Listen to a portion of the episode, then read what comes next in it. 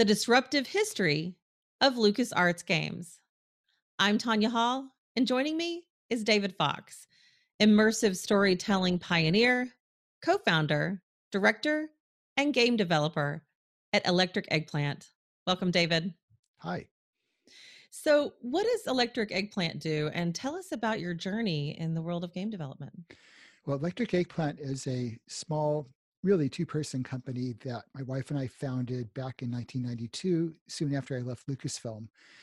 And the intent was to put, be a publisher, developer of media, games, um, books, and podcasts, and things like that. And um, you know so we don't have a staff. If i do a project i'll either work with other people or we'll bring on people for projects as needed disruption is a word we use along with other words like digital organizational and cultural to explain many of the events that happen in our rapidly changing society you were there at the start of lucasfilm is it fair to say that you were eh, that you and your coworkers i should say at the time were some of the earliest disruptors in immersive storytelling? Um, I, well, I think we'd like to think so. that was kind of the intent. Um, you know, we we were. Um, I was there in 1982 when we started Lucasfilm Games. Um, Lucasfilm itself was around for at least 10 years before that, um, with other with films basically. And this was the first time that Lucasfilm was venturing into um, interactive media. And you know, originally, we were kind of an experimental group within the larger computer division, which eventually was the group that became Pixar and Steve Jobs bought. So we were a small group within Pixar, or sorry, within the computer division. And our edict at first was just really to think out of the box, be creative. Um, you know, we had our own internal pressure because we felt like we had to live up to the reputation of Star Wars. So back in 1982, this was um, right after the second film, Empire Strikes Back, came out. They were still in production for Return of the Jedi.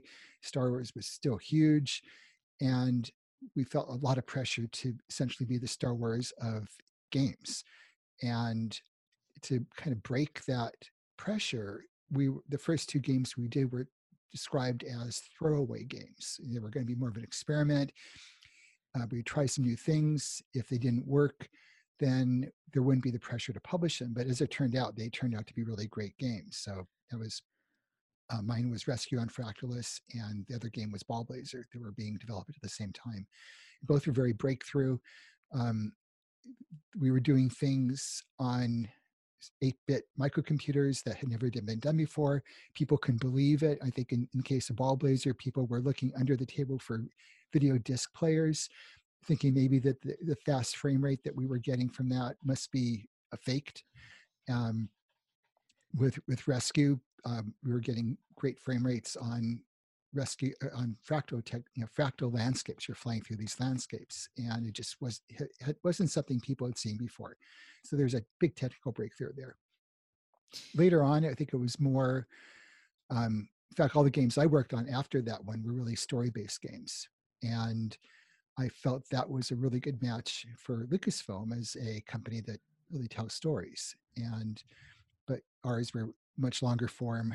Uh, graphic adventures tended to be 30 or 40 hours long at the time and had plenty of time to you know develop the stories and and make them really as immersive as immersive as you could with that you know with blocky limited graphics you mentioned breakthroughs what were some of the technical breakthroughs of the time that helped you transform the art of storytelling well part of it was technical part of it i think was environment um, it, it was probably very unusual for a startup, essentially a startup game company, to have deep pockets. Um, you know, we we didn't have to really worry about having huge hits right out the door. In fact, we you know we were told to stay small and to not lose any money, um, but to do really great stuff. And that was really the focus. So, um, you know, we had tools that other people didn't have at the time, uh, even though we were developing on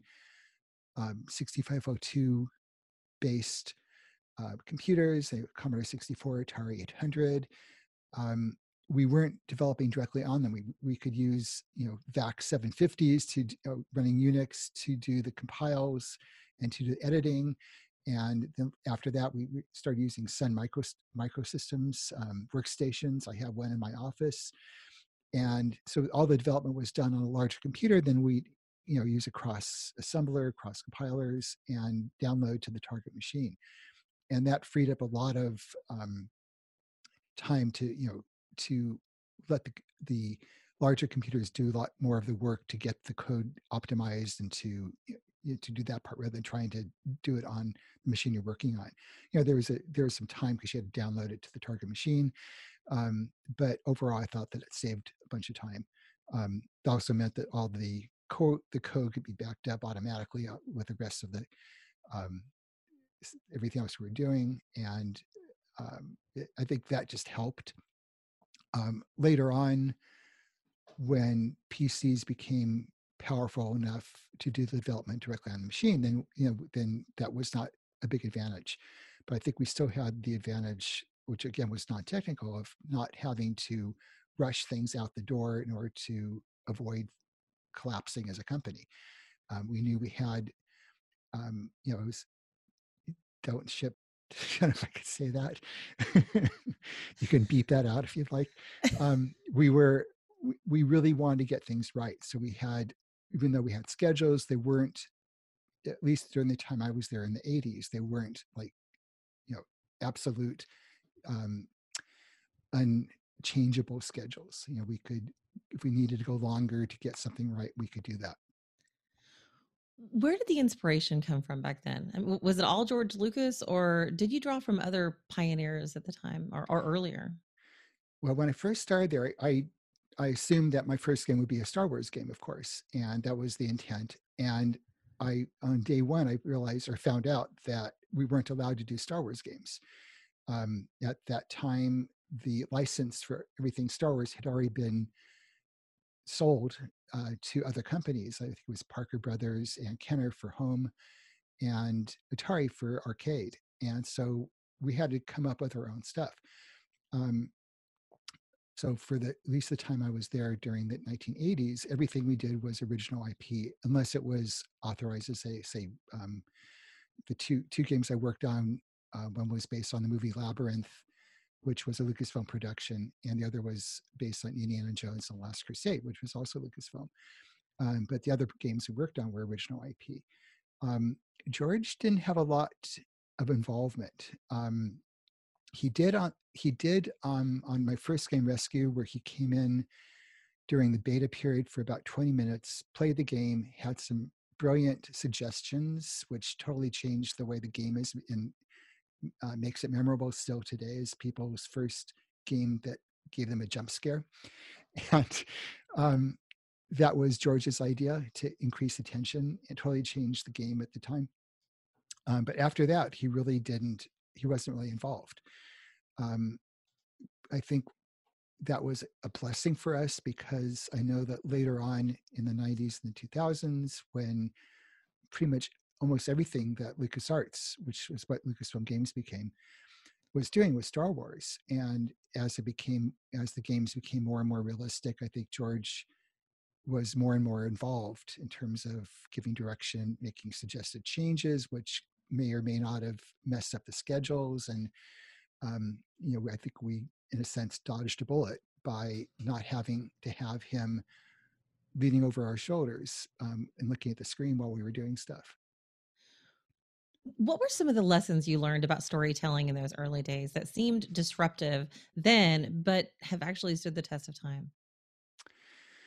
Well, one of the things that we did for Maniac Mansion, which was a game I got to work on, was designed by Ron Gilbert and Gary Winnick, and I was the SCUMM scripter. It was written in that was the introduction to the SCUMM SCUMM language. Or SCUMM stands for Script Creation Utility for Maniac Mansion, and um, Ron came up with the idea of doing cutscenes, and this is now ubiquitous. Every you know, that's nothing unusual, but at the time, that, that really wasn't being done. Where you'd have a cutaway to parallel action or something happening elsewhere in the in the environment, which is you know really a, very movie like. I mean, in movies, that happens all the time where you cut between different um, story paths or different things that happen or flashbacks or whatever.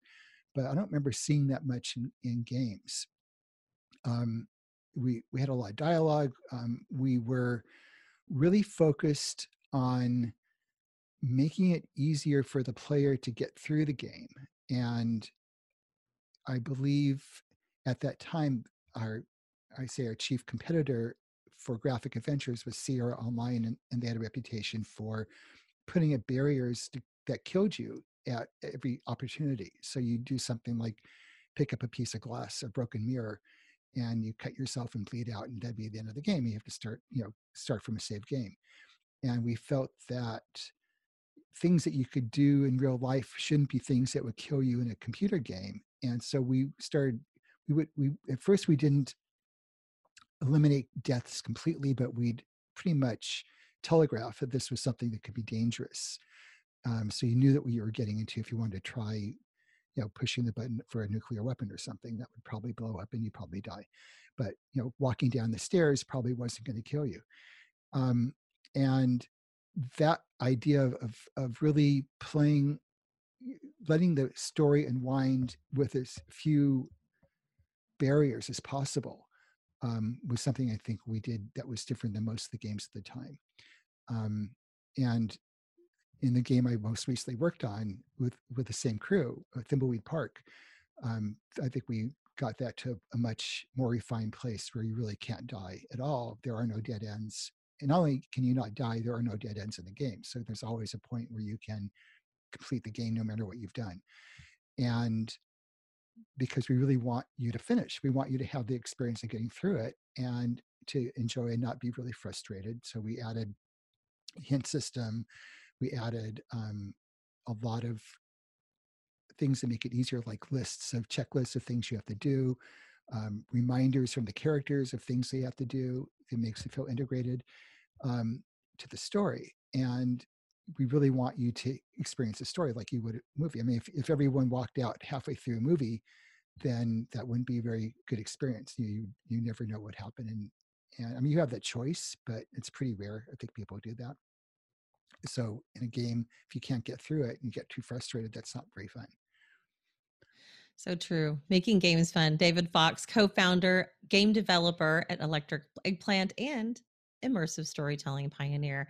Thanks so much for joining us and talking about your history. And here we are today uh, because of people like yourself, David. If somebody wants to connect with you, maybe they want to find out more about your work, how can they do that? Well, you can find me through my website, Electric Eggplant, like the vegetable.com. Um, I'm on Twitter and LinkedIn, David B. Fox, B is in boy, um, Facebook as well. But I think Twitter is probably where I'm most active. So you could probably catch me there. Sounds good. Thank you so much, David. Thank and you. if you guys you guys want to find more of my interviews, you can do that right here or go to tanyahall.net. Thanks for watching.